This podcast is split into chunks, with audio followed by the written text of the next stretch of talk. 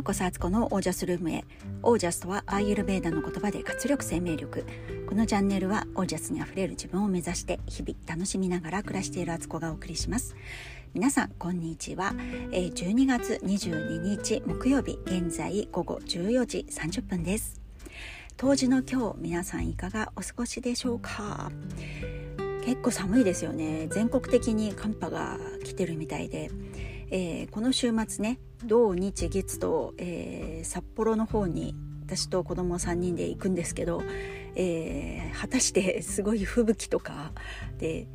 スキーができなくなったりしないではないだろうかってちょっと心配だったりしております。はい、今日はですね、その口が言ってたやんかっていう話をしようと思います。今日はですね、息子の学校で三者面談があったんですね。で、学校に、11時かなからスタートなんで、その前に行こうって言ってね、電車の時間とか乗り継ぎを見て、じゃあこの辺の時間に出ようなんて言っていたんですけど、ですね、予定ギリギリまでなんだかんだやっておりまして、息子もね、出かけに急にね、ネクタイのね留め具がちょっと壊れちゃったとかでバタバタしてたりとかして、予定より5分ぐらいね、遅くなっちゃったんです。家を出るのがね。で、結構それってすごく命綱というか、その5分があるかないかでだいぶ変わってくるっていうかね。駅まで行く途中にね、線路があるんですよ。線路があって、踏切があるんだ。で、踏切がタイミング悪いと結構待たされるんですよね。そこで踏切閉まっちゃうと。で、急いで行こうって言って、早歩きで行こうねって言って息子に声かけて歩き始めたんですが、線路に差し掛かる30メートルぐらい前の辺でカンカンカンと鳴り始めたんですよ。で、と思って、ここで思いっきり走れば多分行けたんですね。で、息子に走るって聞いたら、いやいいよって言って、そうみたいな、分かったっていう感じでね、結局そこで無理して走っていかなかったんです。で、でも心はね、私の中ではこう急ぎ足だったんですね。もう早く早くみたいな。で、これタイミング悪いとね、行きが来て下りが来て、また上りが来てとか、こうなんか快速と確定が両方ねこう行き来したりするので、タイミング悪いと電車3本待たなきゃいけないとかあるんですけど、その時はたまたまね1本でよかったんですよ。電車が1本行ったらすぐ空いたんで、それでまた急ぎ目に歩き始めて、で次に交差点がありましてね、その交差点も結構信号待ちが長かったりするんですよ。で、時々ね、やっちゃいけないんですけど、車が来てないと思ったら横断歩道じゃないとこバッと渡っちゃったりとか、一人の時はよくやってるんですけど、よくやってる？やってません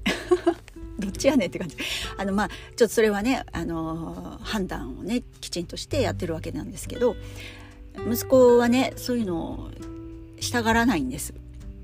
偉いねっていう感じで、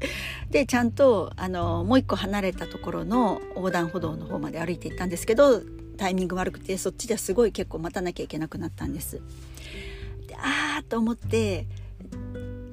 駅に着いて、あと2分ぐらいで電車が出発だから、駅からエスカレーターで駅の上まで上がり、コンコースに上がって、でまた改札通ってまた階段降りるっていうね、ちょっと駅に着いたからって安心はできず、私はすごく心の中で急いでたのでね、エスカレーターも、歩いていい方のをねガッと駆け上がっていったんです。で、パッと後ろを振り返ったら息子が全然来てない。あれと思って、 どうしたみたいな。私的にはこのタイミングで行けば間に合う自信満々だったんですよ。ギリだけど間に合ったっていう感じでね、思ってたんですけど、息子はね、なんか前に人がいたから、こう歩いて登ってこれなかったのか、傘を閉じたりするのに時間かかったのかね、なんかすぐ来れなかったみたいなんです。で、来たからこっからは走ってくれるかなと思ったら、ね、ゆっくり、そんなに別にのそのそしてるわけじゃないんですけど、普通に歩くんですよ。って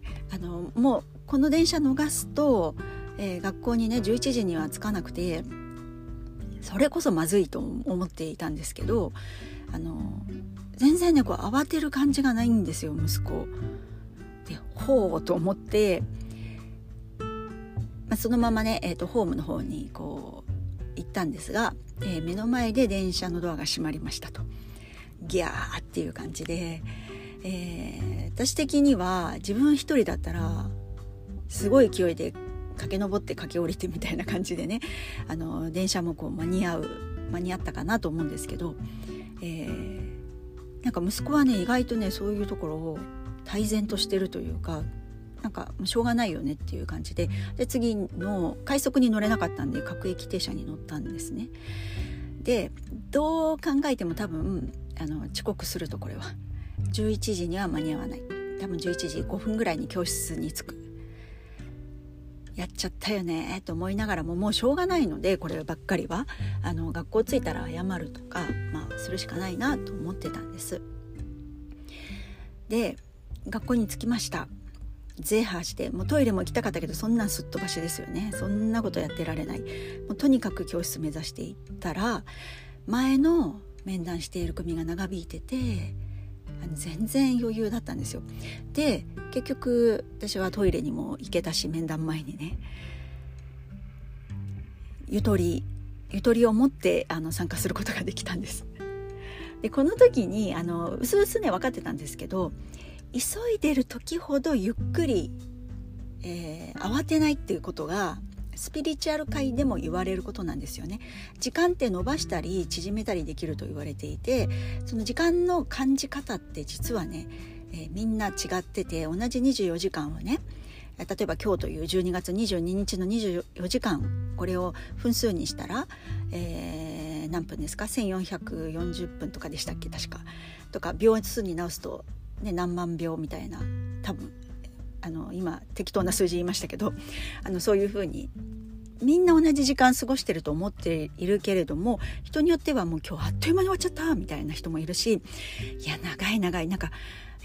まだ5分しか経ってないじゃん、早く一日終わってって思ってる人もいるかもしれないしっていうので、実は時間の感じ方って違うんですよ。でそういうのもう100も承知で、私はで自分なりにそういう経験もあるし、本当そうだよなって、こう急いでる時こそ慌てないっていう、そうすると時間は伸びるから大丈夫みたいな、下手に慌てると転んだりとか、なんかよくないね、起きてほしくないことも起きたりとかして、災いが起きるみたいなことにもなるから、急いでてもゆったりすると。でたとえ電車に遅れたり時間通り行かなくても、なんか結果往来になることって心にゆとりがあるとあったりするんですよね。今回みたいに前の組が長引いてて全然間に合ったみたいな、逆に先生にはお待たせしてすいませんみたいなこと言われて、いえいえそれはこちらのセリフで本当は言おうと思ってたセリフで、なんて思ったりしたんですけど、そういうことになるんですよ。でなんかうちの息子が全然そう慌てない感じっていうのが、これはもしかしてこの世代的な感じと思ったんですよ。なんか私たちの世代、私たちっていうか今ねアラフィフ世代ぐらいの、昭和生まれぐらいのね40代50代ぐらいの年齢の人って、結構詰め込み教育でなんかギッチギチな感じっていうか、いつも生きながら押されて生きるみたいな感じだったから、なんかこう慌てちゃったり詰め込み、自分の予定もすごい詰め込んだりとか、なんかね結構そういうとこってないですかね、世代的に。だからもしかして そういうことかなって、今の若い人たち Z 世代ってこういう時も全然慌てずに、なんかこう書き込み乗車とかしないのかなっていうふうに思ったんです。そしたら息子と話をしてたら、息子のね仲のいい友達とかと一緒にいると、友達はねもういつも駆け込み乗車をすると、で自分が遅れそうになって乗り遅れそうになったりとかするぐらいで、さらに駅の階段とかも友達もパッパッパッと上に上がっちゃうから、いつも自分が遅れてしまうって。でもう一人仲いい、その3人ぐらいで仲いいんですけど、もう一人友達も同じような感じで、3人でいるとうちの息子だけが悠長に歩いてるみたいなことらしいんですね。だから世代ではなかったんだっていうのは分かったんですけど、いや意外ととその息子のこの泰然とした感じっていうのを私が忘れかけてしまう、心がけててもすぐすっ飛んじゃうようなことをなんか思い出させてくれる存在、身近にいたみたいな感じを発見しました。だからね、普段私がこのポッドキャストでも時々スピリチュアル編では話してる話で、時間ってこう伸ばしたり本当縮めたりできると、こう概念的な感じで何分っていうのとか、みんな何時間とか、なんか何時何分とか思ってるけど、実はそれってそれぞれの時間軸で生きてて、たまたまそこを合わせてるだけでそれぞれ違うんだよって。だからそれって外部的な要素で、どうにもできない、時間っていうのは自分で変えられないっていうのは思い込みであって、実はそんなことはない、自分の思い方次第では変えられるんだよっていうことをね、言ってた口が、この私の口が行動を伴ってなかったっていうのを今日ね、なんかね、息子を見ながらね、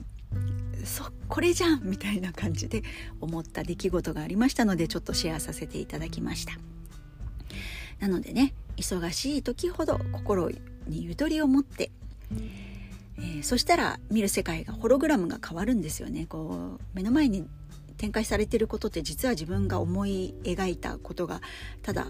物質化しただけなんでね、それを変えようと思ったら、自分の今思っている心の中を変えない限りは、鏡の中の自分を変えようとしても、鏡を一生懸命触ってね、なんとかしようとしても、絶対それって自分変えられないんですけど、元の